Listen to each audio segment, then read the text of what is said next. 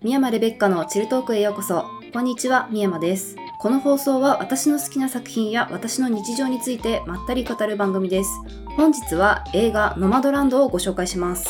こちらの作品なんですが、今年度のですね、アカデミー賞の主演女優賞、作品賞、撮影賞、監督賞、編集賞、脚色賞の全6部門にノミネートされているような映画クラスターの間では非常に話題になっている作品の一つですね。まだですね、ノミネートの段階っていうのと公開時期が少し早めっていうこともあって、公開劇場数だったりとか、公開回数っていうのはちょっと少なめなのかなと思います。なので気になっていたって方はですね、なるべく早めに映画館に見に行くことをお勧めします。でこちらの作品なんですがクロエ・ジャオ監督というアジア系の女性監督が作った作品なんですね。でクロエ・ジャオ監督はこのノマドランドで史上初めてアジア系の女性監督としてアカデミー賞の監督賞にノミネートされたことでも非常に話題になりました。で私結構ジャオ監督の作品が好きで前作のですね「ザ・ライダー」っていう作品があってこれもですね過去にポッドキャストで語っているので気になる方はぜひ聞いていただきたいんですが本当にいい作品なんですよ。心にしみるような作品で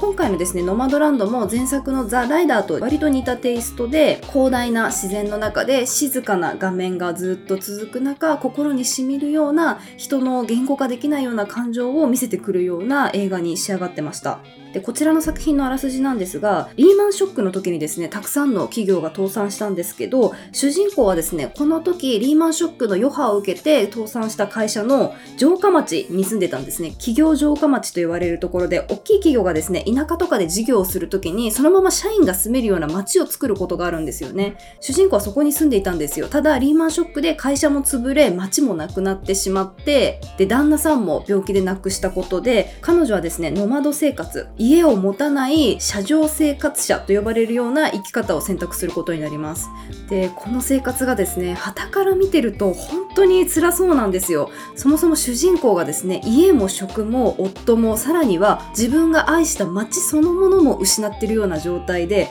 まずですね画面全体に流れる喪失感っていうのがもう半端ないんですよ。でその中で彼女が懸命に生きていく姿しかも車上生活をしている姿っていうのを描いていくんですけどやっぱりですね普段家の中で生活している私たちにとっては非常に辛い生活に見えるんですよね。ただこれってあくまで私たち家に住むものというマジョリティの視線から見たからこそ辛く見えるものであってもちろん彼女にも辛い瞬間っていうのはあると思うんです。じゃあ彼女の喪失感が家にいることで癒されるかっていうとおそらくそんなこともなさそうなんです。というのも彼女はですね家も職も夫もそれどころか街すら失った状態なのでまた定住して同じようなことがあったらきっと耐えられないんじゃないかなって思うんですよね。でも車上生活をしていれば少なくとも街を失うってことはもうなくなるんですよ。一度大きな喪失を経験したからこそ多少厳しくても違う生活を選び続けるっていうのは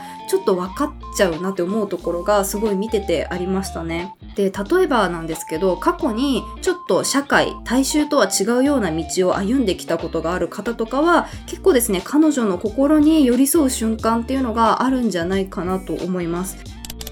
でこの作品がですねさらに面白いのが前作の「ザ・ライダー」もそうだったんですけど実際にですねノマド生活をやっている方々がたくさん出てくるんですよ。というよりはそもそもですね主人公を演じているフランシス・マクドーマンド以外はほとんどが実際にノマド生活をやってる一般の方々なんです俳優じゃない方々が出てるんですよ。映画を見ていただくとわかると思うんですけど俳優の方にはおそらく確実に出せないであろう実際にノマド生活をしている人人たちの情景っていうのがですねもうびっくりするぐらい画面に溢れ出てるんです。一人一人のですね生き方が刻み込まれたこう顔っていうのがもう見るとわかるんですよね。これは俳優にはちょっと出せないような味だなっていうのが本当にですねキャストの一人一人ににじみ出ていてその点も結構見どころの一つかなと思います。でそんな中主人公をですね俳優であるフランシス・マクドーマンドがやっているんですが彼女がまたすごいんですよ。生き方がこう体に顔に刻まれたノマド生活者たちの中にスッて馴染んでいるんですよね。彼女のですね演技力の凄みっていうのを今回のノマドランドでもですね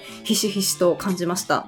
ちなみにですね、フランシス・マクドーマンドは2017年に公開されたスリービルボードでもアカデミー賞の主演女優賞を獲得しているんですが、この作品も本当にいいので、もしノマドランド見てフランシス・マクドーマンドがすごい気になってたんだって方とかがいらっしゃったら、こちらのですね、スリービルボードもぜひ見てほしいです。本当に名作です。はい、ということで今回は映画ノマドランドをご紹介しました。少しでも参考になってれば幸いです。それでは、深山でした。バイバーイ。